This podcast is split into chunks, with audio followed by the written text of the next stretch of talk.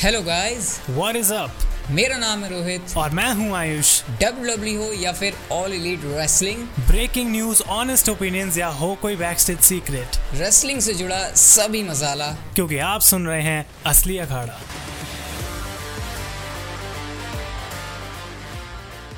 तो कैसे एक बार फिर से आपका वेलकम है असली अखाड़ा का एक और नए एपिसोड में। इस बार हम आए हैं आपके साथ रेसल मीनिया की नाइट वन के बाद और एक्सपेक्टेशन हाइप सारी चीज़ें ज़्यादा थी। नाइट वन हो चुकी है पूरी तो आज इस एपिसोड के अंदर वीडियोस के अंदर आपको अपनी नॉर्मल वीडियोस के अंदर ज़्यादा बात नहीं कर पाते, लेकिन यहाँ पर सारे मैचेस की बात करने वाले हैं। उनके ऊपर थोड़ा सा अपना और ओपिनियन देने वाले हैं और हाँ इस एपिसोड के बारे में आपको पता है, ये हम रेटिंग के हिसाब से देते हैं कि हमको कोई मैच कितना पसंद आया, क्या था। तो सब किसी चीज़ के बारे में डिस्कस करेंगे, लेकिन उससे पहले आयुष, मैं तेरे से ये बात पूछना चाहूँगा कि जैसा तूने सोचा था कि नाइट वन मुझे चाहिए, क्या ये वैसी थी उस लेवल से थोड़ी नीचे थी, ऊपर थी, एक शुरू में तेरा सा थोड़ा सा थॉट इससे पहले कि हम सारे मैचेस के ऊपर जाएँ। फ़र्स्ट ऑफ़ ऑल मैं कहना चाहता हूँ डेफिनेटली जो आज रेसल मीनिया ने परफॉर्मेंस दी है it is better than I expected मतलब ऐसा नहीं है कि मैं एक्सपेक्ट कर रहा था कि ये बेकार होगी या फिर मतलब आज रेसल मीनिया में अच्छी नहीं देखने को मिलेगी, लेकिन रोहित आई थिंक जो सबसे बेस्ट पार्ट था ना आज का शो का, वो था एग्जीक्यूशन डब्ल्यू डब्ल्यू को पता था कि किस चीज़ को हमें कितना टाइम देना है, किस चीज़ को अटेंशन ज़्यादा देनी है, और उस हिसाब से उन्होंने काम करा.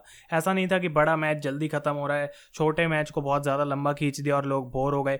तो वो जो एग्जीक्यूशन था, जिसने भी ये पूरा सोचा कि भाई किसको कितने टाइम का रखना है आई थिंक उस बंदे को क्रेडिट जाता है. जो भी प्रोड्यूसर था इन सारे मैचेस का, और ऑब्वियसली उसके ऊपर से जो मोमेंट्स थी, हमें एक बार फिर से पता था. और ये पॉइंट मैं रोहित बोलना चाहता हूँ कि पता था हमको कि सब कुछ क्या होने वाला है सारे रूमर्स हमारे सामने थे लेकिन उसके बावजूद जिस चर, जिस तरीके से मतलब हुआ है रेसलमेनिया नाइट वन में सब आई रियली लव्ड इट हाँ ये बात तो है। बहुत बार जब हमारे लिए चीज़ें स्पॉइल हो जाती है ना हमको पता लग जाती है तो वो चीज़ बड़ी क्यों ना हो, हमको बड़ी नहीं लगती। बट आज पता नहीं कितने टाइम के बाद कोई शो ऐसा था जिसमें जो हमको पता था वही हुआ लेकिन उसके बावजूद भी एग्जीक्यूशन जैसा आयुष ने बोला इतना बढ़िया था कि आप ये नहीं कह सकते कि यार तो पहले से पता था तो इसको मज़ा बहुत ज़्यादा आया। तो ओवरऑल तो अभी हमारा ये थॉट है अभी एक एक करके सारे मैचेस के ऊपर आएँगे। पहले मैच से सबसे पहले बात करेंगे जो कि स्मैकडाउन टैग टीम चैंपियनशिप के लिए था Usos versus Nakamura and Rick Boogs अब आयुष मैं तेरे को सही बताऊँ शायद अगर इस मैच में रिक बुक्स इंजर्ड ना होते तो क्या पता ऊसोस के पास से चैंपियनशिप जा भी सकती थी। क्योंकि मुझे तो देखे क्लियर लगा भाई कि रिक बुक्स जैसे इसमें इंजर्ड हुए,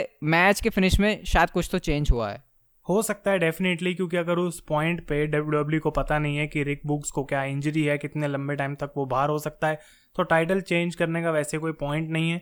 लेकिन जहाँ तक मुझे लग रहा था कि ओरिजिनल डिसीज़न यही था कि उसोस को ही वो मैच जीतना है लेकिन अनफॉर्चुनेटली रिक बुक्स के लिए मेरे को बहुत बुरा लग रहा है हर बार जब मैं सोच रहा हूँ क्योंकि बंदे की पहली रेसलमेनिया थी ओपनर में एक काफ़ी इंपॉर्टेंट मैच होता है जो कि लोग मतलब एक मोमेंटम सेट करता है ओपन वाला जो मैच है शो का।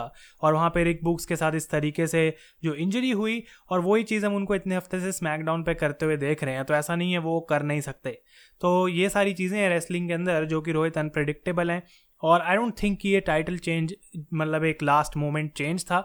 मे बी मतलब बाद में पता लग जाएगा, लेकिन अगर रेटिंग की मैं बात करूँ आई डोंट थिंक रोहित हम इसको एक्चुअली रेट कर भी सकते हैं, क्योंकि जिस तरीके से इस मैच को होना था, वैसा है था नहीं। तो मैं इसको 2.5 दूँगा, उससे ज़्यादा नहीं। आ, मेरी रेटिंग की बात रही तो भाई यहाँ पर हमारी रेटिंग जो है बिल्कुल सिमिलर है बिल्कुल मैच करती है। टू पॉइंट फाइव मेरे ख्याल से रेटिंग ज़्यादा हो सकती थी ये। मेरे ख्याल से फोर स्टार मैं इसको लेके जा सकता था आराम से लेकिन क्योंकि जैसे मैच होना था वैसे हुआ नहीं तो देखो इसके बारे में कंप्लेन भी नहीं कर सकते। ठीक है भाई अब इंजरी हो गई बस यही उम्मीद करते हैं कि जो रिक बुक्स है वो जल्दी से आ जाएँ। बट एक ऐसा मैच जिसके बारे में हमने बहुत आयुष तूने भी और मैंने भी छिलिया रेसल मीना से पहले ड्रू मैकिटायर और हैप्पी कॉर्बिन का मैच तो कुछ थॉट कुछ ओपिनियन चेंज है या फिर सेम है जैसा मीना से पहले था तेरा? मैं मैं ये बात बोलूँगा कि भाई देखो, जब मुझे कुछ बेकार लगता है तो मैं तो सीधा सीधा बोलता हूँ कि ये चीज़ मुझे पसंद नहीं आई और ये जैसे रोहित ने बोला ड्रू मैकिटायर और हैप्पी कॉर्बिन के फ्यूड के बारे में हम हफ्तों से बोलते आ रहे हैं कि हमें देखना नहीं है मैच लेकिन रोहित, एक चीज़ मैं बोलना चाहता हूँ कि अगर सिर्फ़ इस मैच को मैं देखूँ, क्या उसने मुझे एंटरटेन करा रेसलमेनिया में? तो उसका आंसर येस है। और इसको मुझे एडमिट करने में कोई दिक्कत नहीं है क्योंकि एंड ऑफ़ डेज़ पे किक आउट करना तो अपने आप में बहुत बड़ी बात थी क्योंकि मुझे उस पॉइंट पे लग रहा था ड्रू मैकेंटायर हार गए हैं। तो उस चीज़ के लिए डब्ल्यू डब्ल्यू ने एक अच्छी मोमेंट क्रिएट करी। लेकिन उसके अलावा भी अगर मैं ओवरऑल देखूँ रेसलिंग वाइज तो एक ठीक मैच था। अच्छा उसके बारे में उसके बारे में क्या कहेगा वो जो रस्सी तोड़ दी मैकेंटायर ने अपनी इंजिला से अपनी शॉर्ट से? वो भी एक ऐसी मोमेंट है जो मतलब इतने समय से ड्रू मैकिटायर अपनी स्वाड ला रहे हैं। हम जानते हैं कि अगर वो असली भी है तो भाई किसी बंदे को तो वो मार नहीं सकते। तो एटलीस्ट रोप्स तोड़ के एक ड्रू मैकिटायर ने जो डर बिठाया था मैड कैप मॉस के अंदर, वो अब और भी ज़्यादा बढ़ गया है। तो इंटरेस्टिंग रहेगा देखना आगे क्या होता है, क्या अभी भी मैड कैप मॉस और ड्रू मैकिटायर लड़ेंगे स्मैकडाउन में फिर से आई होप नॉट और जबकि ये मैच मुझे रोहित पसंद आया, इसका मतलब ये नहीं है कि आगे मैं इसको देखना चाहूँगा। तो रेटिंग क्या रहेगी इस मैच की? मेरी रेटिंग तो ओवरऑल देखो गाइस मैं आपको फिर से बताता हूँ, हम यहाँ पर जो रेटिंग देते हैं ना, वो ऐसे नहीं देते कि मैच में रेसलिंग अच्छी थी, सिर्फ़ ये रेसलिंग पर नहीं होता। हमको इस मैच ने कितना एंटरटेन किया तो फाइव में से हम उसको निकालने की कोशिश करते हैं तो एंटरटेनमेंट के हिसाब से मैं इसको थ्री स्टार दूँगा। आई थिंक मैं एग्री करूँगा, क्योंकि थ्री से कम देने का मतलब है, फिर मुझे पसंद नहीं आया मतलब क्या एवरेज मैच था तो एवरेज से डेफिनेटली बेटर था, और ऐसा भी नहीं था कि बहुत ही ज़्यादा बढ़िया है। आई होप कि यहाँ पे फ्यूड खत्म हो गई हो, और वही हम दोनों चाहते हैं, लेकिन अगला match Rohit I was surprise the Miz and Logan Paul versus the Mysterios और भाई लोगन पॉल बैड बनी से भी बेटर निकला, भाई। भाई, सही में हाँ लोगन पॉल को देख के ऐसा लग रहा था जैसे कि ये बंदे को हमने बस देखा नहीं है। ये बंदा तो सालों से कहीं छुप छुप के अपने घर में रिंग बना के रेसलिंग कर रहा है। मतलब जो उन्होंने थ्री अमीगोज लगाए, उसके बाद उन्होंने जो फ्रॉक स्प्लैश लगाया, जिस तरीके से वो रिंग में मूव कर रहे थे। मतलब सुपरस्टार जो प्रोफेशनल नहीं होते, आयुष, वो देख के समझ में आ जाता है कि यार, ये सही से मूव नहीं कर रहा, ये ऐसे मूव नहीं कर पा रहा है। इसकी जो बॉडी लैंग्वेज है, वो अलग लग रही है। बट लोगन पॉल को देख के कहीं से कहीं तक लगा कि ये बंदा ऐसे रेसलिंग कभी पहले नहीं करता था। और वो चीज़ मुझे इतनी पसंद आई डेफिनेटली कि जो मतलब लोगन पॉल अपना मूव लगा रहे हैं और उसके बाद उनको पता है कि भाई कहाँ मुझे एग्जैक्टली exactly देखना है कैमरे के अंदर ताकि वो हील जो उन्हें बू हो रही है, वो फील हो कि हाँ इस बंदे को लोग हेट करते हैं। वो प्रेजेंस ऐसे लग रहा था कि ये भाई भाई, ये बंदा कब से एक्ट कर रहा है as a heel W W में। और डेफिनेटली अगर मेरे को, मुझे तो कोई प्रॉब्लम नहीं है, मैंने रिव्यू में भी यही बात बोली कि अगर एक्चुअली डब्ल्यू डब्ल्यू इनको आगे कंटिन्यू करके मिस के साथ टैग टीम चैंपियंस भी बनाती है भाई मैं तो सुपर इंप्रेस्ड हूँ लोगन पॉल से। नहीं, नहीं लेकिन भाई टैग टीम चैंपियंस कहाँ से बनेंगे? उस उस बारे में तो बात कर लो जरा मिस ने जो अपने असली रंग दिखाए मैच होने बाद। वो चीज़ के बारे में मैं अभी बात करता हूँ लेकिन आई थिंक लोगन पॉल के बारे में ना सबकी थोड़ी नेगेटिव सी वो है थिंकिंग क्योंकि भाई ये बंदा सोशल मीडिया पे है क्या ये बॉक्सिंग के मैच होते रहते हैं। बट एक्सपेक्टेशन कुछ थी नहीं मेरी तो लोगन पॉल से इस वजह से मुझे बहुत पसंद आया। तो मिस वाली चीज़ पे हम आते हैं लेकिन रेटिंग मैं अपनी यहाँ पे दे देता हूँ। इस मैच की मैं इसको three point five out of five दूँगा। फोर भी कह सकते हैं लेकिन three point five I think average से ऊपर भी है और आई थिंक अच्छा मैच तूने तूने मेरी लिस्ट देख ली और तू वही वही रेटिंग बता रहा है जो मैं बोलना चाह रहा हूँ। मुझे ऐसा क्यों लग रहा है? Uh, ऐसा हो सकता है लेकिन आई थिंक क्योंकि आज रेसलमीनिया बहुत पॉजिटिव थी तो रेटिंग्स हमारी रोहित काफ़ी मैच हम्म। करने वाली हैं। हाँ तो हमारी रेटिंग यहाँ पे 3.5 है दोनों की और बाद में जो मिस ने किया उसको देख के भी जो है वो काफ़ी सही था और मेरे ख्याल से तो सेटअप ही है लोगन पॉल और मिस के आगे के लिए। बट लेकिन मैं ये नहीं चाहूँगा कि ये ये मैं नहीं चाहूँगा कि मिस अब यहाँ पे बेबी फेस बन जाए क्योंकि मिस बेबी फेस हिस्टोरिकली अच्छा, हमने देखा है कि तो, अच्छा तो नहीं नहीं तो फिर लोगन पॉल कैसा लगेगा बेबी फेस देखते हैं कि क्या है आगे कोई फ्यूड के लिए या फिर सिर्फ़ वो इसलिए करा गया था कि लोगन पॉल अब आए ना वापस let's see okay next match की तरफ़ चलते हैं, जो कि बैके लिंच और बियांका ब्लेयर का था रॉ वुमेन्स चैंपियनशिप के लिए। इतने टाइम से बैके लिंच चौड़ रही थी आयुष की, मैं तो हारी नहीं हूँ, मैं तो प्रेगनेंसी की वजह से टाइटल ड्रॉप करके गई थी, ये वो वगैरह आज कर दिया बियांका ब्लेयर ने सारा उनका ऊपर से लेके नीचे तक काम तमाम मैं मैं यहाँ पे फाइव स्टार दे रहा हूँ मैच को नहीं, लेकिन इस चीज़ को फाइव स्टार देने वालों की भाई कभी भी बैकी लिंच अपनी लुक से मुझे ऑफेंड करने से फेल नहीं होती।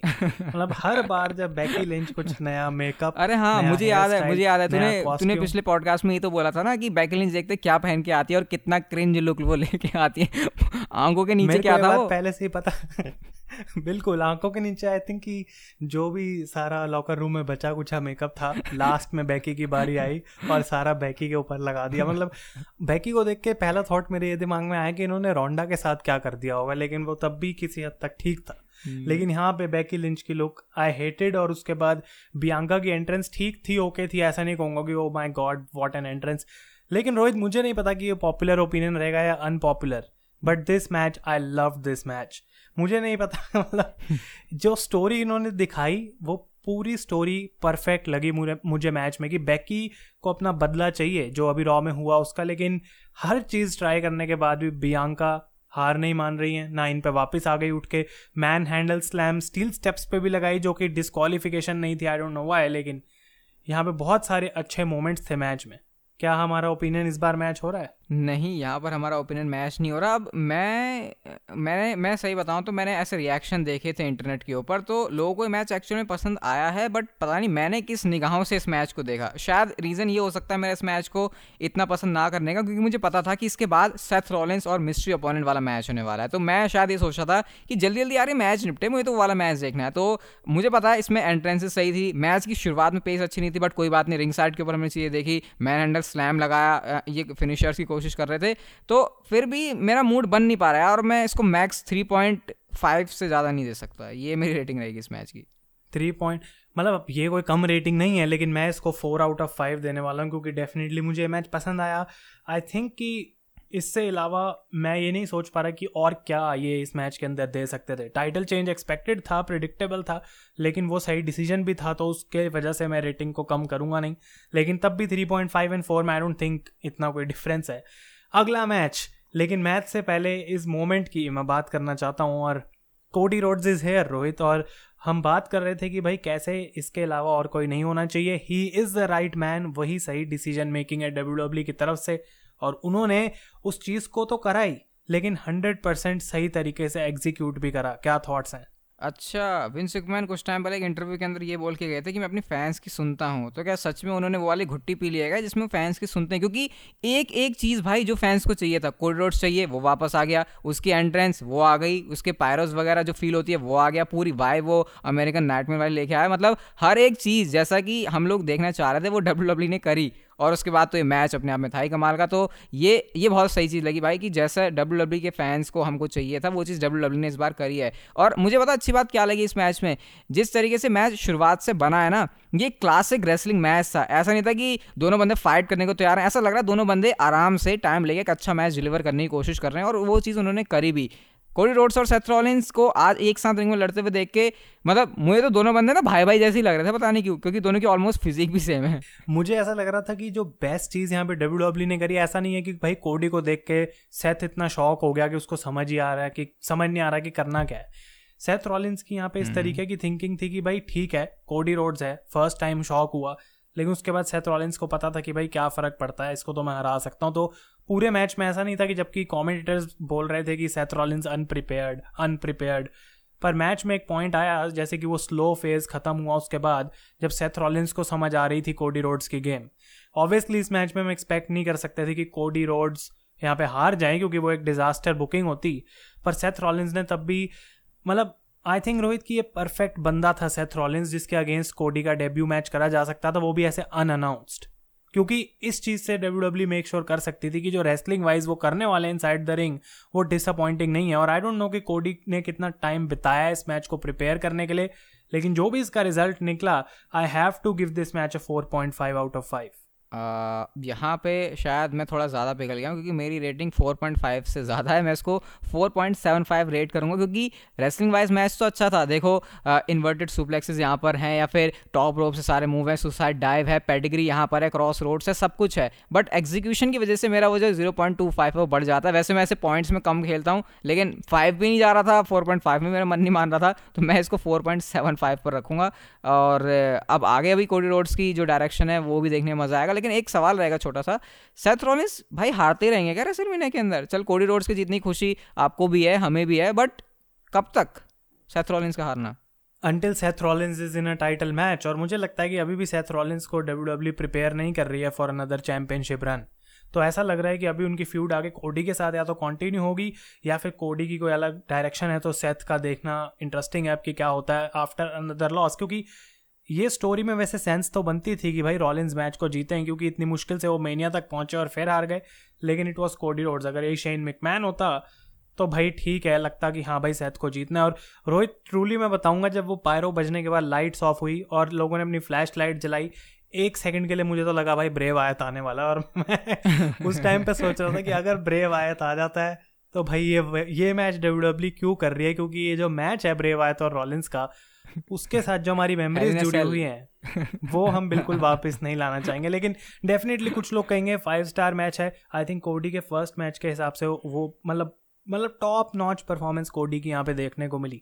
तो एक्सपेक्ट करेंगे कि आगे हम्म। जाके बेटर होता है। लेट्स सी उनका अपोनेंट कौन है। लेकिन नेक्स्ट मैच जिसने आई थिंक एक बार फिर से ओवर डिलीवर करा है और एक्सपेक्टेशन इससे कम थी Charlotte Flair versus Ronda Rousey for the SmackDown women's championship अगर मैं इसको बैकल इंच और बियांका प्लेयर के मैच से कंपेयर करूँ तो कंपेयर करने वाली चीज़ ये है कि रोंडा राउजियन रोंडा राउजियन शार्लेट प्लेयर ऐसे लड़ रहे थे जैसे एक दूसरे के वो खून के प्यासे हैं। और जब इंटेंसिटी फाइव में फाइट में मैच में होती है अग्रेशन होता है तो वो मैच अच्छा लगता ही है। मतलब दोनों कैसे एक दूसरे के ऊपर चिपट चिपट के लड़ रहे हैं पता नहीं मुझे ऐसी रेसलिंग राउंडर राउजी की तरफ़ से देखने में क्यों इतना मज़ा आता है। मेरे को लगता है इसके अलावा राउंडर राउजी से नॉर्मल वाली रेसलिंग हो भी नहीं सकती है। हाँ थोड़े बहुत बॉचेस में यहाँ पर जैसे शार्लेट फेयर और मून सॉल्ट का तो आयुष पता ही है तेरे को अलग नाता है। बट मेरे को ये मैच ना बियांका ब्लेयर और बैकी लिंच के मैच से बेटर लगा है। सीधा अगर मैं अपनी रेटिंग दूँ तो मैं इसको फोर स्टार दूँगा। एंडिंग बकवास थी। आई थिंक कि यस एंडिंग डेफिनेटली अजीब थी। आई डोंट नो कि उन्होंने बिग बूट फिनिश क्यों करा, जबकि वो कुछ भी और कर सकते थे। शार्लेट नेचुरल सिलेक्शन लगा सकती थी और हम इतने टाइम से सुन रहे हैं कि टैप आउट करेंगी शार्लेट टैप आउट करेंगी उन्होंने वो किया। तो डेफिनेटली रोहित ये जो एंडिंग है आगे रीमैच के लिए है आ, आगे एक मैच इनके बीच में होगा ये बात तो हम जानते हैं अब। लेकिन ये जो मैच था मैं जैसे कि कह रहा हूँ इसने भाई एक बार फिर से ओवर डिलीवर करा है। क्योंकि एक्सपेक्टेशन जब कम है और कुछ बहुत बढ़िया देखने को मिल जाए तो लोग कहते हैं वाह भाई कमाल कर दिया। I think this was one of the best Ronda Rousey matches जो इंडिविजुअल मैच उन्होंने दिया है क्योंकि लास्ट टाइम जब राउंडर हाउजी रेसल के मेन इवेंट में थी शार्लेट के साथ ही थी डोंट डोंट मैच मतलब तो उसके हिसाब से अगर हम इसको कंपेयर करें तो बहुत ज़्यादा इंप्रूवमेंट थी और आई थिंक इनको यहाँ पे जो फ्रीडम दी गई ना कि भाई तुम्हें फ़र्क नहीं पड़ता तुम बस करो। वो स्पेसिफिक मोमेंट जब रोंडा अपसाइड डाउन थी और वो उठ के ऊपर आती हैं और शार्लेट उनको पंच मारती हैं टॉप रोप से और वापस नीचे। आई थिंक वो एक कूल मोमेंट थी। हम्म। वैसी और बहुत सारी अच्छी मोमेंट्स थी जो तो जो रेटिंग है मैं इस मैच को इनफैक्ट बहुत ज़्यादा रेटिंग देने वाला था। लेकिन मैं इसको 4.5 देने वाला था।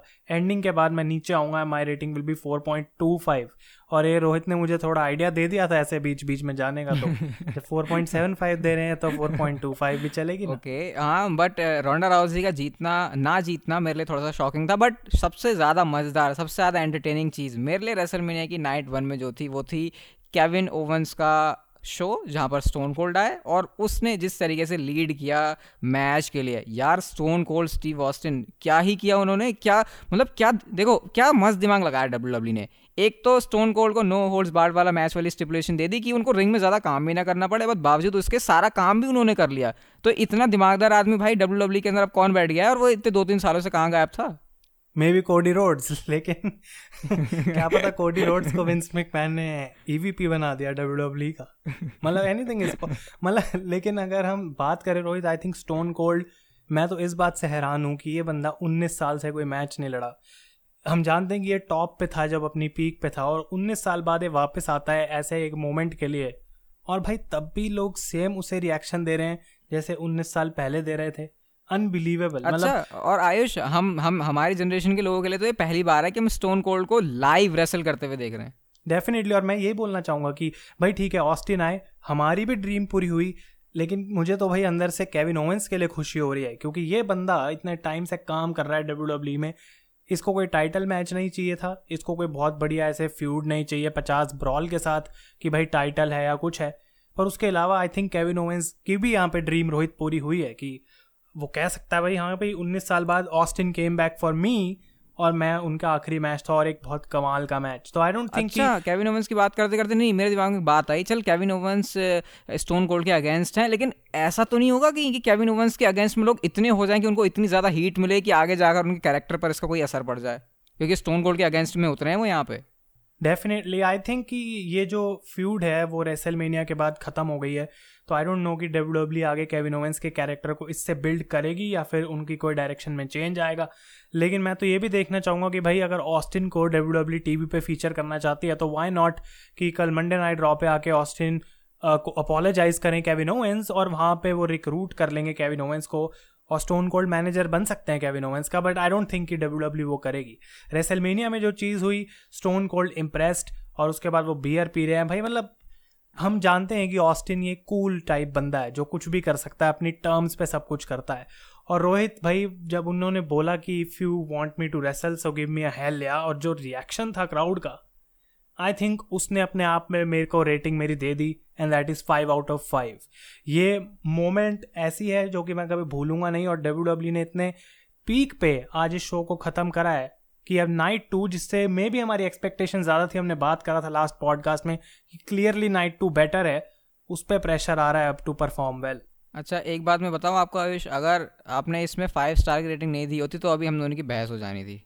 अभी यहीं पॉडकास्ट खत्म हो जाता गाइस बिना कोई आउटरो के। मैं मैं अपना माइक पटक के साइड में चले जाता माइक ड्रॉप करके मैं कहता, भाई, तू ही कर ले, मुझे नहीं करना। क्योंकि अगर इसको फाइव स्टार नहीं मिल रहे, तुमको फिर भाई एंटरटेनमेंट और क्या चाहिए? हम यहाँ पर रेसलिंग की तो बात ही नहीं कर रहे, हम ओवरऑल कितना मज़ा है उस हिसाब से रेट कर रहे हैं, और मेरे ख्याल से फाइव आउट ऑफ़ फाइव तो इसे बनता ही है, क्योंकि कितनी सारी चीज़ें स्टोन कोल्ड को हमने ऐसे देखा केविन ओवंस का हील वाली साइड जो हमेशा ही अच्छी होती है, इतने सालों बाद हमको कभी लगा नहीं था कि हम स्टोन कोल्ड को देखेंगे एक्सपेक्टेशन जो थी डब्ल्यू डब्ल्यू ने वो डिलीवर करके दिया, हमको डिसअपॉइंट नहीं किया तो भाई सारी ही चीज़ें में जो चेक वो बॉक्स है ना वो सारे चेक हो रहे हैं। तो फाइव आउट ऑफ़ फाइव तो उसमें बनता ही आराम से। और मज़े की बात यह है कि जो सबसे बेस्ट टनर सेल करा वो अभी भी बायरन सैक्सटन थे जो एक्चुअल रेसलर नहीं है। तो मज़ा आया मुझे वो देख के भी कि डब्ल्यू डब्ल्यू e ने एडिशनल कुछ टनर्स जो एंड में डाले। और रोहित वो नोटिस किया जब एक्चुअली स्टोन गोल्ड की बियर को प्रमोट करने के लिए उसका अलग से कैन साइड में रख के हाँ, उसका शॉट हाँ। ले रहे थे। मतलब विंस ने बोला भाई तुम प्रमोशन के मामले में विंस मैन थोड़ी पीछे रहते हैं यार। तो ये मतलब ओवरऑल आई थिंक कि कोई रेसलिंग फ़ैन कंप्लेंट नहीं कर सकता है। केविन ओवेंस की एंट्री से लेकर स्टोन कोल्ड के एग्जिट तक आई डोंट थिंक कि डब्ल्यू e ने किसी भी जगह पे कोई गलती करी है। और इसी वजह से फाइव आउट ऑफ़ फाइव और उम्मीद करते हैं कि भाई Rohit night to maybe और ऐसा एटलीस्ट एक चीज़ लेके आए जिसको हम फाइव में से फाइव दे पाएँ।